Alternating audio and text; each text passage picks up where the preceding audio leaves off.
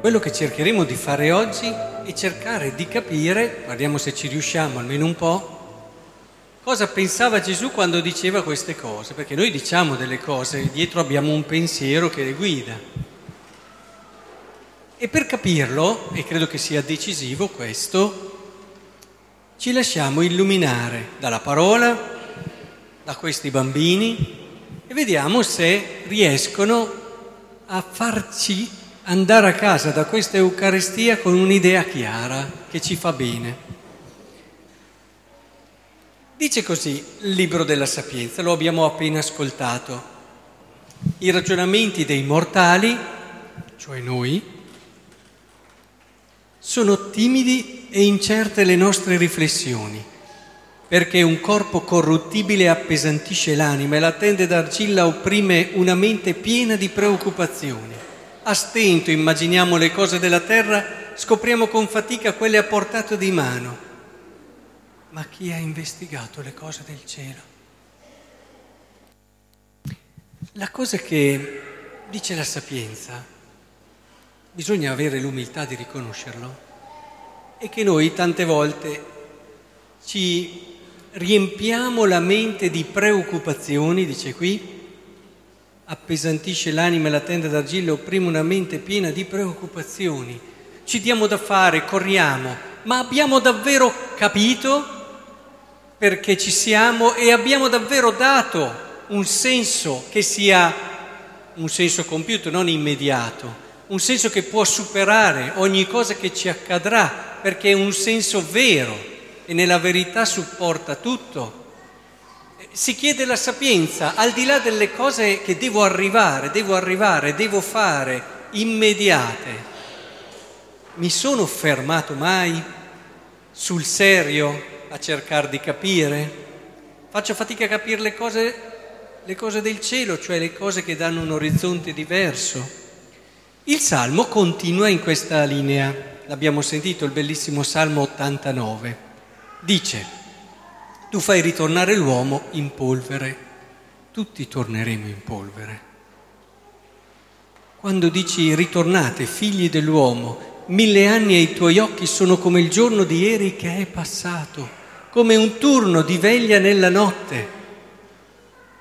Tu li sommergi, sono come un sogno al mattino, come l'erba che germoglia, al mattino fiorisce, germoglia e alla sera è falciata e dissecca. Un quadro della vita, un quadro della vita che ci fa capire la, la distanza che c'è per noi, a volte un mese che deve passare, tante altre cose. Per Dio mille anni sono come il veglio di una veglia di un turno di veglia nella notte. La differenza tra modi di pensare, tra misure, tra criteri, Vedete come la liturgia ci sta preparando a capire che cosa ci sta dietro al pensiero di Gesù? Ma arriviamoci a Gesù. Gesù vede che la gente lo sta seguendo, si gira e gli dice delle cose che sono un po' forti, quasi a svegliarli un attimo. Dice, se uno viene a me e non mi ama più di quanto ami suo padre, la madre, la moglie, i figli, i fratelli, le sorelle, perfino la propria vita, non può essere mio discepolo. Va a toccare ciò che è più sacro al mondo, i legami familiari. E poi continua. Colui che non porta la propria croce, non viene dietro a me, non può essere mio discepolo. Anche qui tira fuori la croce che tutti fuggiamo, siamo onesti, tutti fuggiamo quando pensiamo alla croce, nel senso più alto. Gesù vuole scuotere la gente che lo sta seguendo chissà per quale motivo. Vuole scuoterla e farle capire che venire dietro a lui vuol dire aprire gli orizzonti, aprire la mente, cercare di ragionare in un modo diverso, quello di cui ci aveva già anticipato la sapienza, quello attraverso il quale il Salmo cercava di farci capire che è il nostro orientamento di fondo. È decisivo questo. Gesù dice, se non sei disponibile a mettere in gioco quello che tu stai già pensando, Se non vuoi lasciarti cambiare dalla parola, allora è inutile che tu venga dietro a me. E lo dice subito, lo dice subito, perché fa due esempi bellissimi, quelli della torre, uno comincia a costruire una torre, ma sei attrezzato per costruire questa torre? Uno che va in battaglia, ma ti sei informato? Vai così allo sbaraglio? Ecco allora che arriviamo al cuore del discorso di oggi, la vita. La vita è il centro del discorso di Gesù, ma ti sei attrezzato per affrontare la vita? La stai vivendo così, tra mille preoccupazioni, ti sei mai fermato a pensarci veramente? Fai come quello lì che costruisce una torre, si vive, ci si alza, si va, si fa, si giù, subito tutto quello che volete, ma poi, ma poi? Richiede tempo, arrivare a questa chiave, richiede disponibilità interiore a lasciarsi cambiare anche se ho 50 anni, non ho già capito tutto, vi garantisco che a 50 anni, ci sono quasi, non si è assolutamente capito tutto. A 80 anni ci dovremo alzare al mattino con la consapevolezza che abbiamo da imparare tanto, soprattutto dalla parola di Dio. Il rischio di venire a messa con l'idea che tanto io entro con un'idea e vado a casa senza aver cambiato di un minimo. Ce l'abbiamo tanti, è una tentazione terribile. Quando veniamo a messa, il primo atteggiamento interiore è quello di comprendere che io in questa Eucaristia posso cambiare, stravolgere i criteri della mia esistenza, se ascolto e se ho la libertà di lasciarmi cambiare dentro. Capite bene che è molto diverso, cioè tante cose noi le facciamo, ma siamo monolitici. Io penso così, io sono così, io ho fatto così, anche nel nostro vivere un cristianesimo, voglio dire, eh, che definiamo autentico, no? Con magari scelte coraggiose, scelte forti, però siamo lì, siamo bloccati, non ci lasciamo smuovere da nulla. L'atteggiamento che invece Gesù desidera in chi lo segue è un atteggiamento di chi davvero è sempre pronto a lasciare, perché anche se io ho fatto le mie scelte coraggiose, Dio è molto più grande delle mie scelte coraggiose e può sorprendermi in qualsiasi momento e può farmi capire che per me adesso la scelta può essere più ricca, più bella, più grande.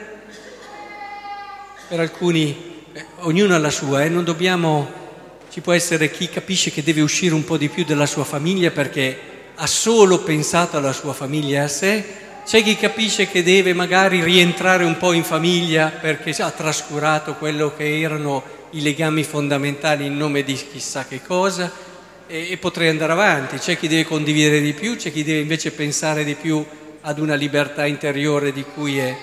E sono tante le cose che ognuno di noi, perché ognuno di noi capisce e ascolta la parola da un punto di vista suo, quante volte mi è capitato di predicare e di avere le persone che mi fermano, dieci persone diverse, hanno compreso a partire dalla stessa parola dieci cose diverse. Ma è giusto così, perché la parola non si ferma mica a, a, raccontarti un episodietto, la parola entra dentro, è viva, è efficace. E allora, perché dicevo questi bambini?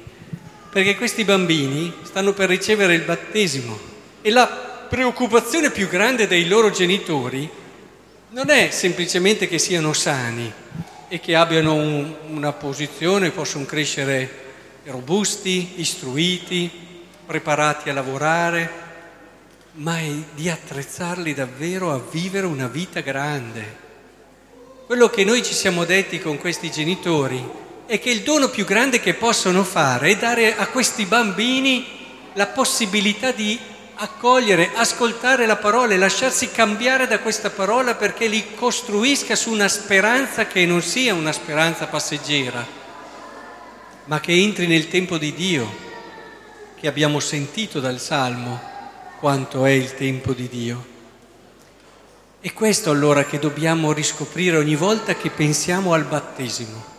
Il battesimo preparerà questi ragazzi e vivere bene il battesimo vuol dire questo, a trasformare la loro vita in un ascolto fecondo della parola di Dio e lasciare che la parola di Dio li provochi continuamente, perché anche se noi siamo battezzati e abbiamo già 50 anni, vivere bene il battesimo vuol dire che io sono entrato in questa messa e non la vivo bene se penso di uscirci tale quale.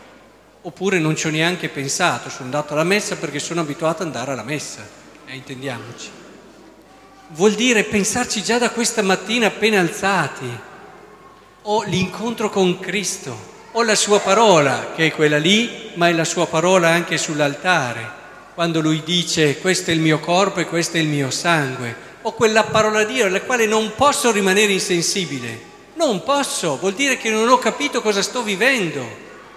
Ho questa parola che mi entra dentro e giorno dopo giorno lavora perché il mio cuore si apra, perché io impara, che cos'è, impara sempre meglio che cos'è la vita e possa davvero entrare in quel capolavoro che il Signore ha pensato per me. Che il Signore allora ci aiuti in questo.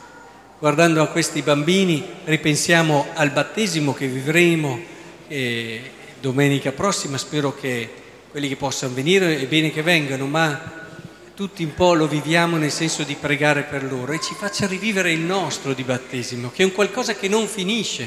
Il battesimo imprime il carattere e il carattere non lo può togliere nessuno, ma nessuno, neanche chi si sbattezza, perché adesso c'è di moda anche questa pratica. Il carattere non lo si può togliere.